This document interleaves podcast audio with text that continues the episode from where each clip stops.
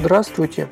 Это литературоведческий треп. Меня зовут Александр Карпилко, и сегодня вот мы разговариваем с филологом Людмилой Артемьевой. Люда, привет. Привет, Саш.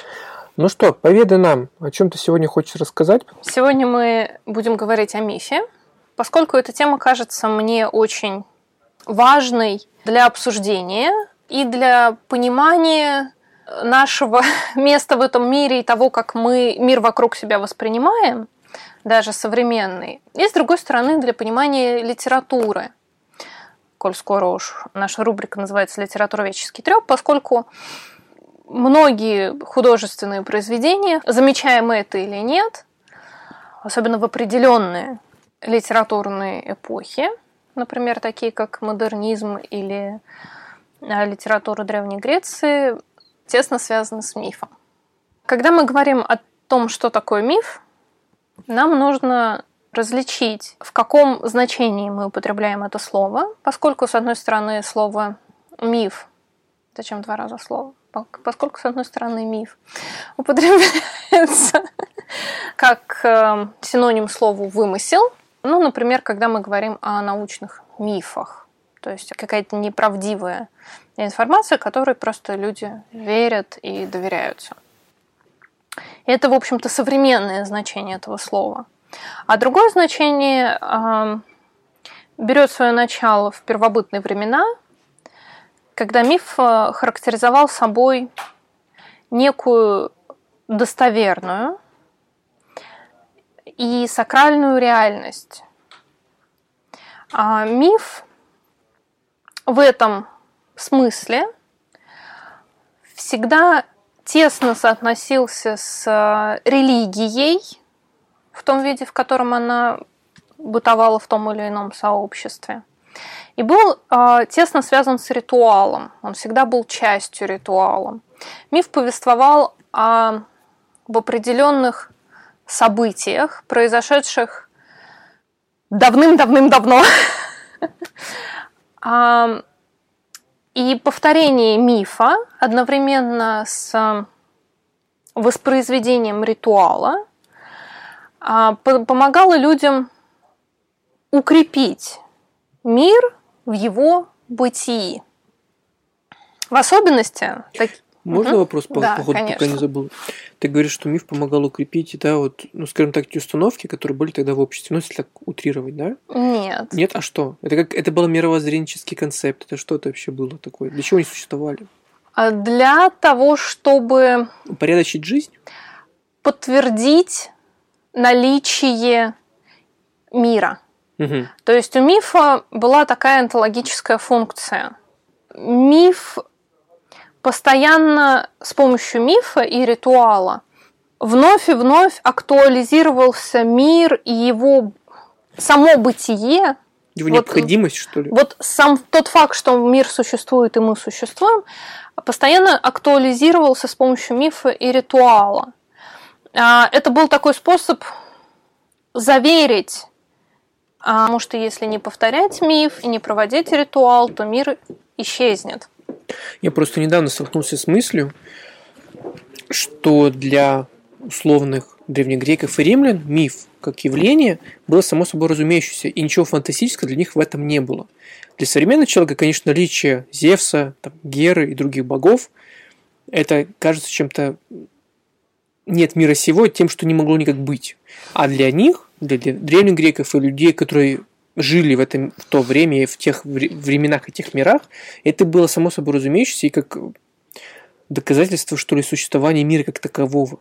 И поэтому для них это было необходимо и важно, и они ничего сверхъестественного в этом не видели. Для них это, знаешь, было, ну, как для нас условно наличие системы власти, не знаю, конституции, всего остального. Как мне кажется, как я это понимаю, по крайней мере. Это абсолютно не воспринималось, ну, не, не могу сказать, что это не воспринималось как нечто особенное, а, по той простой причине, что все-таки миф это э, история, которую миф рассказывает, она сакральна, она священна, и к повторению, проговариванию мифа и к произведению ритуала профаны не допускались. Все равно это были посвященные люди.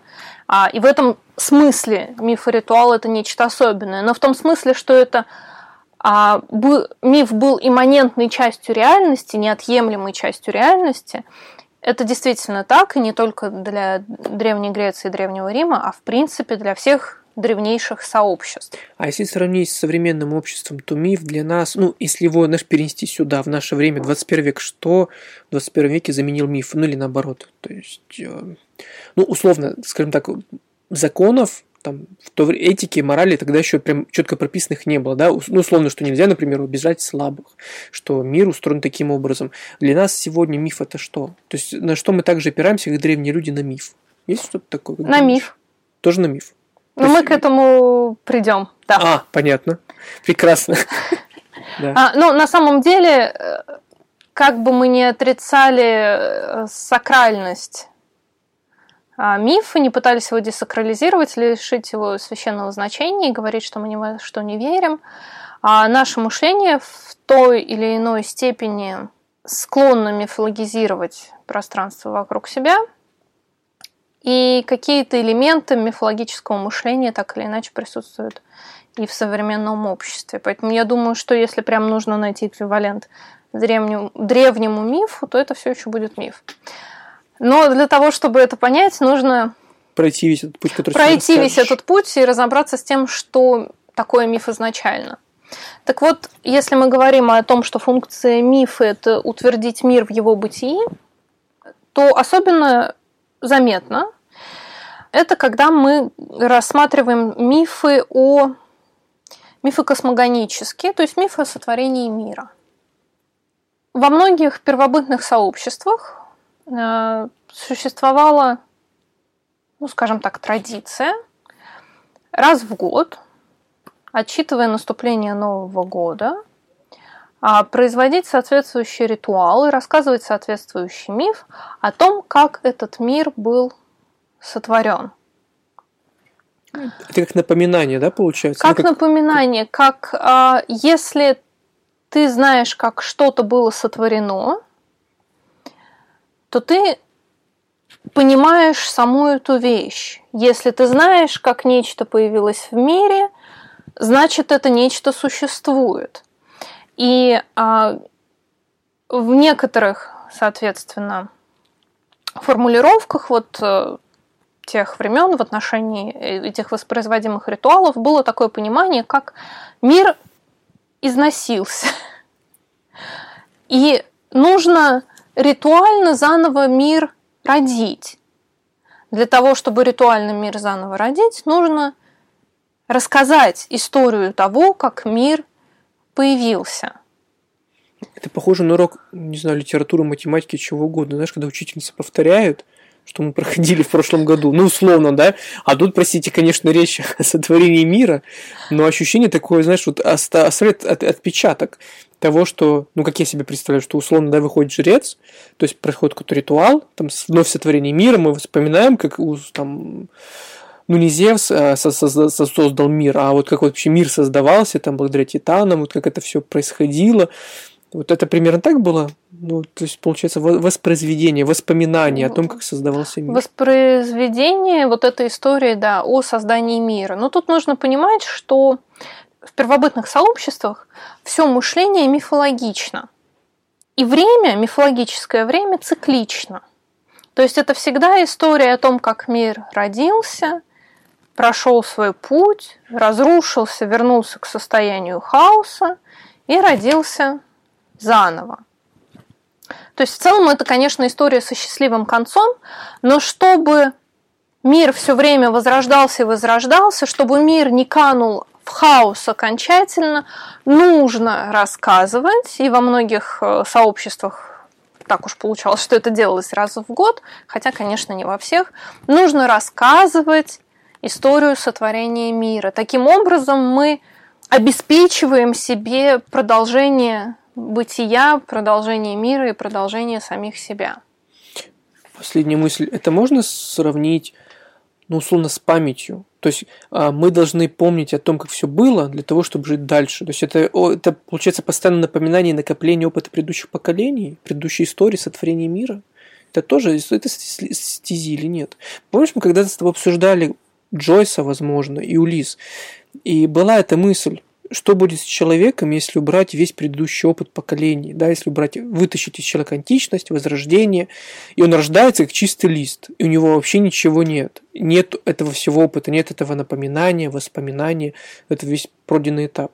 Ну, ты во многом прав, поскольку утрата знания и памяти о том, как мир был сотворен, и о том, как в нем появились многие вещи, во многих религиях и во многих первобытных сообществах, например, в индуизме, ассоциировалась э, с потерей себя и приравнивалась к смерти. То есть, хотя человек не утрачивал своего физического состояния, существования, вернее, телесного, но тем не менее считалось, что он как бы умер или уснул, или потерял память. Это все были явления одного порядка. Как правило, это происходило, поскольку человек слишком сильно увлекался какими-то земными соблазнами. Ну, таких историй достаточно вот в индуизме. И понятно, что это уже чуть более поздний этап а, развития мифа и мифологических представлений, и во многом более такой инкорпорированный в некоторые религии. И на самом деле остатки этого мышления, что утратить память значит утратить себя и как бы умереть, именно утратить память о своем истоке, о том, как все появилось, и как вообще появился ты сам и что ты делал раньше, можно увидеть даже не столько в Джойсе, а в, в литературе абсурдизма. Как мы когда-то с тобой говорили о произведении Стоппарда «Розенкранц и Гильденстерн мертвы», где на протяжении всего произведения Гильденстерн и Розенкранц, не помня, кто они такие, откуда они пришли и что как, каково было, вот это очень важное такое мифологическое понятие, каково было первоначальное событие, которое пробудило их в этом мире и в этом бытии, и с мифологической точки зрения, потому они и погибают. Окей, продолжай про миф. Я отстаю от тебя. Возвращаясь а, к, к пониманию мифа в самые самые далекие первобытные времена.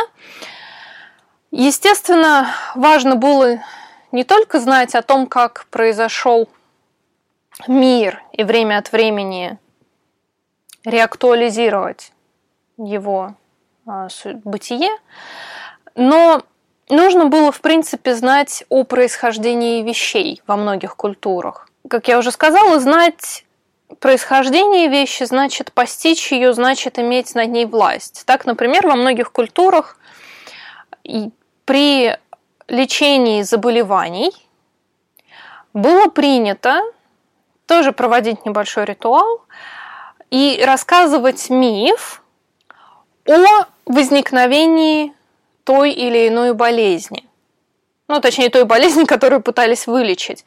При этом очень часто такой рассказ сопровождался либо какими-то ритуальными рисунками, либо, опять же, а, рассказом мифа о происхождении мира в целом. То есть э, обретение власти над какими-то неприятными обстоятельствами возможно только через рассказ о том, как они вообще появились. Опять же, здесь у мифа, естественно, была такая банальная функция регулирования человеческих отношений и их жизни, которую ты сравнил с современным законодательством. А, поскольку миф рассказывает о том, что когда-то давным-давным, давным-давным-давно делали боги или полубоги, какие-то великие-великие предки ныне живущих людей. И поэтому ответ любого жителя ага, первобытного сообщества или вот сообществ, сохранивших такой образ жизни и такие поверья, на вопрос, а, почему они делают то-то или то-то, будет совершенно простым, потому что мои предки так делали. И потому что каждый раз вот это а, порядок тех или иных действий реактуализируется с помощью рассказывания мифа и повторения ритуала. Миф естественно, проникал абсолютно все сферы жизни. И, ежегод... и Новый год, вот это вот ежегодное обновление мира, и болезни, и инициация, то есть посвящение человека, достигшего определенного возраста, обычно это, в общем-то, какие-нибудь лет 13 условные, после которого а, человек становится полноправным членом общества. А инициация всегда подразумевала проведение определенного ритуала, который, как правило, повторял историю появления человека, рождения человека или обеспечения благополучия человека в мире, рассказанные в мифе. То есть очень часто это были истории о том, как какое-нибудь божество поедало людей, чтобы им помочь. Люди этого не понимали, убивали божество.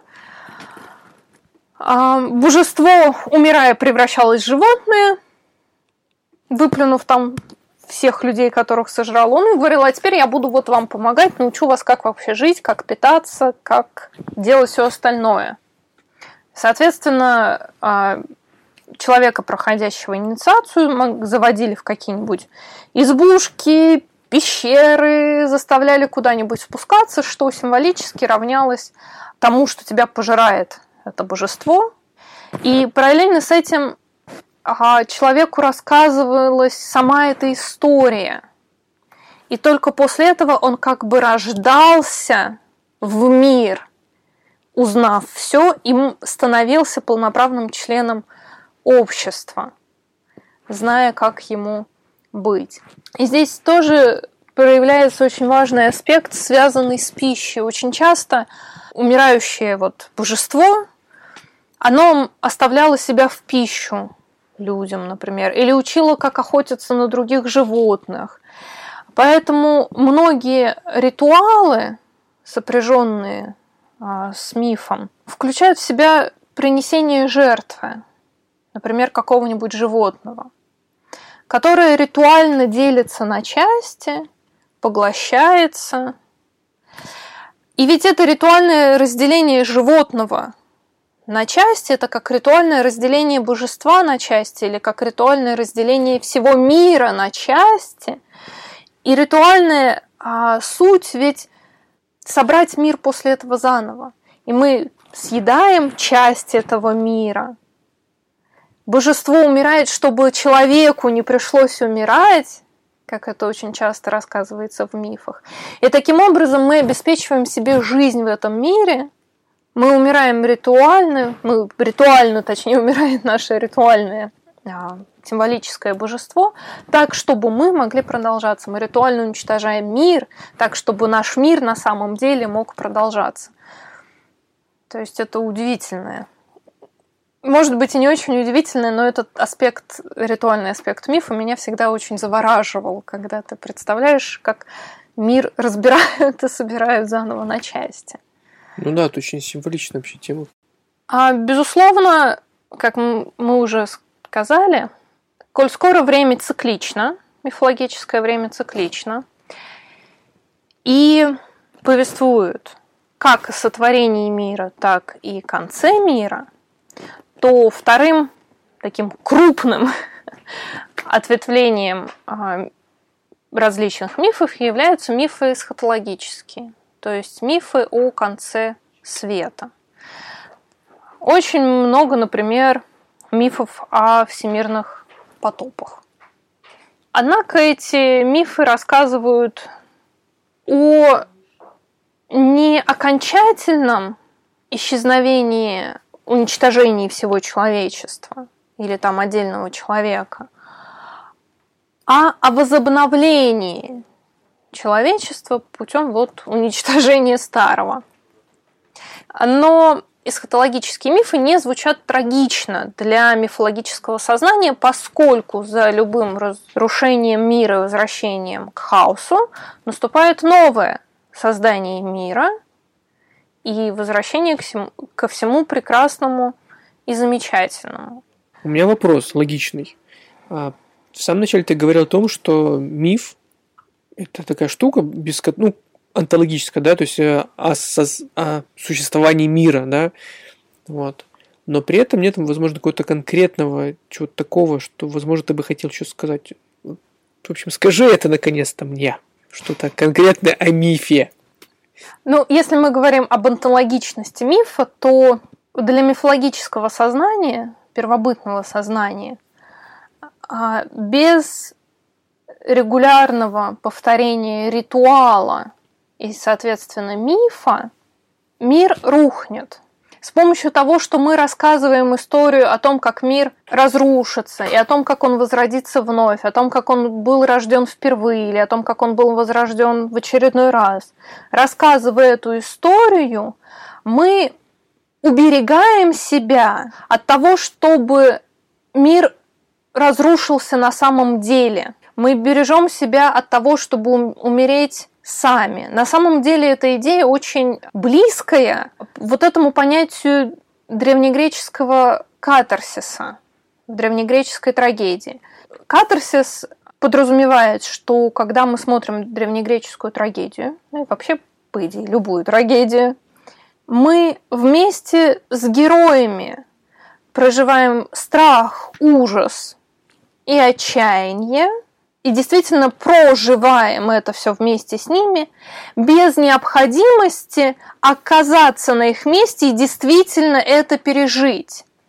Актеры в этом смысле, они как жрецы, они на себя берут роль вот этого прохождения через весь этот трагический ад, а мы с ними, переживая это, со переживая это вместе с ними, очищаемся – от всех своих дурных и тайных помыслов, которые обычно доводят человека до трагического конца. И дальше можем идти и спокойно жить, не боясь, что такая трагическая история с нами произойдет. И, собственно, поэтому, ну не поэтому, но вполне понятно, почему первые древнегреческие трагедии основаны именно на мифе, на всем знакомом сюжете. То есть это такое светское ритуальное действие, скажем так. А миф это просто ритуальное, сакральное, священное действие, которое помогает нам продолжать жизнь и бытие себя и мира за счет того, что мы рассказали о том, как мир когда-то был уничтожен, но потом возрожден вновь.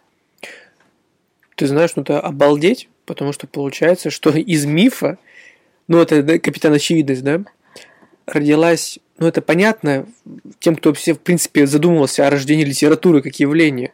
Но получается, что вот то, что мы сейчас читаем, там, любовные романы, детективы, там, любые какие-то истории, причем такие, знаешь, кино любое, тот же Марвел. То есть мы ведь смотрим на это, как герои переживают весь этот трэш, ужас и угар, но мы фактически мы ведь не хотим, да, чтобы с нами это произошло и мы как бы мы ходим из кинотеатра, и мы говорим, фух, типа, все окей, типа, герой спасен, и мир спасен опять. И мы опять возвращаемся в мир для того, чтобы как бы жить дальше.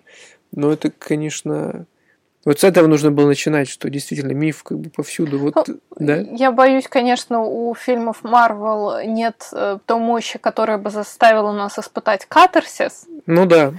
А, но, кстати, здесь есть забавная параллель. А ведь миф это что-то, что всем известно. То есть, когда во время ритуала а, рассказывается история сотворения или конца мира, эта история всем хорошо знакома. Мы все ее не раз слышали и знаем.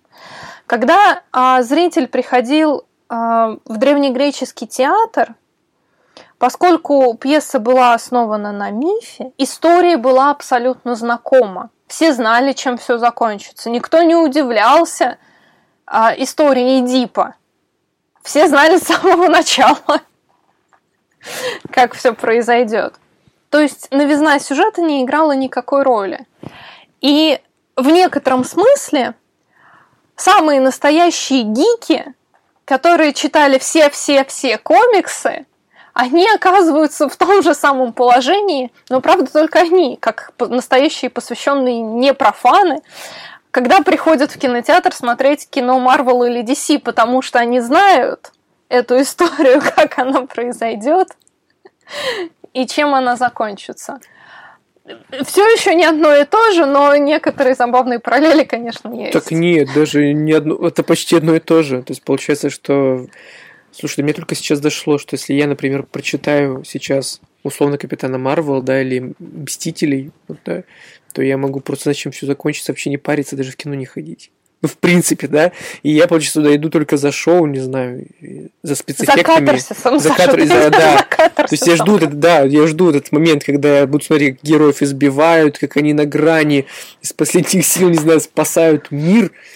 И в этот момент происходит кульминация, и вот катарсис. Остатки мифологического мышления, конечно, с нами по-прежнему есть. Например, а, Мир Чилиады, один из а, известнейших исследователей мифов и религии а, различных народов, он говорит о том, что вот, вот остатки этого мифологического мышления как раз-таки в нашей потребности в супергероях, формировании идеологий, в том числе политических идеологий, вот формирование всех этих культов личности. Это мы, все миф. мы это не остатки нашего мифологического мышления. Мы все равно склонны так думать. Мы склонны придавать чему-то какую-то ценность. Ну и нужно понимать, что в целом все древние культуры, довольно давно существующие, и страны, соответственно, как э, культуру с границами, все имеют свою собственную мифологию, свои собственные мифы. То есть первые литературные произведения, основанные на, точнее, тесно связанные с мифами, это сказки, это эпос, это трагедии. Ну, трагедии, правда, не везде, но вот эпос и сказки это буквально повсюду. Это не миф, но они тесно еще связаны с этими мифологическими представлениями и с теми историями, которые бытовали просто в сознании на тот период развития. И обладание собственной мифологией – это один из способов укоренения вообще всего сообщества вот в мире – Потом появляется история, потом появляется необходимость исторически подробно рассказать, как все было, что, зачем произошло. Тоже некоторый такой отголосок этого мифологического представления, что без памяти наступает смерть. Но это действительно из мифа вышла вся история, вся философия, вся литература, вся наука. Вот к изучению какой дисциплины не подойди, все примерно начнут свой рассказ с мифа. И мне кажется, с университета это помнят все. Приходишь ты на философию, тебе дают задание составить доклад на тему мифы философия или мифы наука. С историей то же самое, с литературой то же самое. Куда ни погляди. Так вот, наличие собственной мифологии, наличие не просто истории, а именно каких-то вот мифологических истоков в литературе и, соответственно, в сознании, укрепляет представление всего народа о нем самом, о его существовании. Он чувствует себя укорененным в этой действительности. И примечательно, что когда множество мигрантов из Европы отправляются в Америку и начинают формировать вот это вот первое какое-то государство, все эти штаты, они оказываются народом без мифа, без истории общей и без мифа.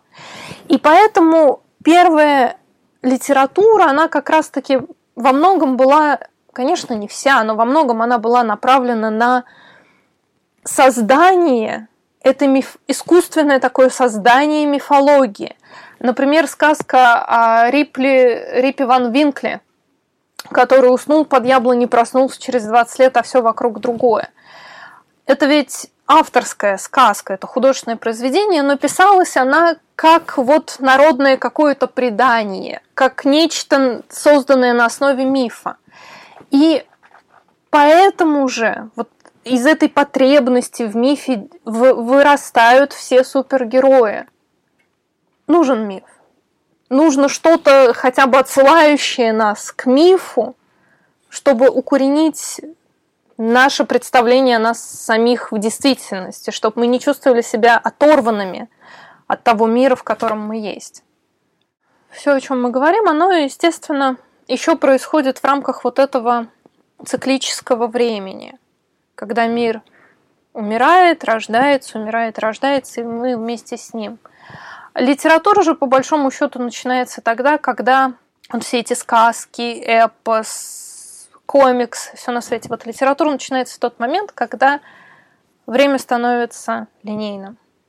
Когда два вот этих вот мифологических аспекта, космогонический о создании мира и схотологический о его разрушении, расходятся в разные стороны и дают нам два основных сюжета – комический и трагический. И с этого момента начинается литература. Рождение литературы. Действие первое. И вся литература, как правило, она уже ориентирована на конец, на какой-то финал, после которого нет начала возрождения. Ну, мы не будем говорить пока о всем 20 веке, в котором уже чего только не имеется в виду в произведениях, но в целом литература строится на том, что литературное произведение у него есть начало, у него есть конец. Что, конечно, особенно заметно для европейских литератур, поскольку на смену вот этим мифологическим представлениям и на смену политеизму и язычеству приходит христианство, а христианская история, в смысле сама история, рассказанная в Библии, это все-таки история, которая начинается с генезиса, то есть с момента сотворения мира, а заканчивается апокалипсисом, его разрушением.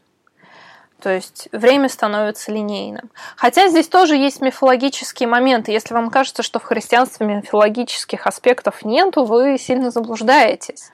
Нет, ну то, что ты рассказывал, кстати, про жертвоприношение, но ветхозаветное время, это было, ну, то, что описывается, имеется до Нового Завета. Ветхий Завет, он изобилуют сценами и практическим руководством по тому, как нужно приносить, например, жертву. Причем абсолютно разных животных по абсолютно разным целям, скажем так. Да даже не это. Более, более распространенный, более всем знакомый момент причастия. Mm. Плоть божества, которую ты вкушаешь, чтобы тебе самому не пришлось умирать. То вот о чем mm. Ну, то, что говорила, я говорила, помню. да, чуть раньше. Вот даже это оно. Ну и потом ожидание все-таки второго пришествия и возрождения прекрасного мира, это тоже, в общем-то, мифологический аспект. И это понятно, поскольку мифология, она тес... вот миф в своем сакральном значении, он тесно связан с религией, это часть религии, поэтому очень было бы странно, если бы вдруг человечество сформировало религию, которая начисто отказалась от мифологического сознания. Просто оно, естественно, претерпевает свои изменения и становится нам все менее и менее заметным. Вот ты с этого начала миф везде. Вот на этом, мне кажется, стоит завершать, потому что получается, что он действительно вообще пронизывает, и ты от него никуда не денешься. И это, знаешь, как, как назойливая какая-то составляющая нашей жизни, без которой мы не можем жить. Теперь, конечно, мне захотелось спросить, что по этому поводу думает Илиада, и вообще, зачем человек, получается, придумал миф, ну, как явление, да? Он, он не придумал. Ну, как, ну, ну, ну да, имеется в виду, нет, это, это было продолжением его жизни, что ли. То есть это один из аспектов, который он включил в свою жизнь, сам того не подозревая. Ну, естественно, а, не было, да, такого, что люди сели, собрались и сказали, давайте придумаем, но это, я думаю, начинается с банальной попытки объяснить мир. Как его можно объяснить, рассказав, как он появился. Угу. Ты советуешь, кстати, книжку Мир Челиады к прочтению? Я имею в виду аспекты мифа. Вот, как думаешь? Я советую ее всем, кто еще не очень знает, что такое миф, ничего толком о мифе не читал, но очень хотел бы узнать. Потому что это такая Библия для детей, только про миф. Очень интересно, с множеством примеров, очень доходчиво. Мир Челяды описывает основные аспекты мифа. То есть основные виды мифов, основные представления о действительности. С этой книги очень хорошо начинать знакомиться с тем, что такое миф и как он мог бытовать в различных культурах. Но следует, возможно, иметь в виду, что многие критикуют Илиады за чрезмерное стремление обобщить и как бы смести вот все культуры под одну гребенку и сказать, что мифы у них вот абсолютно одинаковые, хотя они могут довольно сильно отличаться. А, но опять же, с другой стороны, мы не знаем, не говорим свободно на десяти языках, как это делал мир Чилиада, и не перечитали все эти мифы, поэтому, в общем, а, кто мы такие, чтобы его судить, и поэтому сохраняйте критическое мышление, как при чтении любой другой литературы, и беритесь за книгу Илиады. Окей. Ты завершила свой рассказ о мифе на сегодня? Я думаю, да. О чем ты хочешь в следующий раз рассказать о мифе? Я так понимаю, это будет цикл. В следующих сериях мы будем говорить подробнее о том, что произошло с мифом на, на дальнейших путях исторического развития человечества и поговорим более подробно о том, как в литературе распознать миф и почему это важно его там увидеть, как он нам помогает понять вообще ту литературу, в которой он есть. Спасибо тебе большое. До скорых встреч. Это был литературоведческий треп. Это был офигенный литературоведческий треп. Пока. Пока-пока.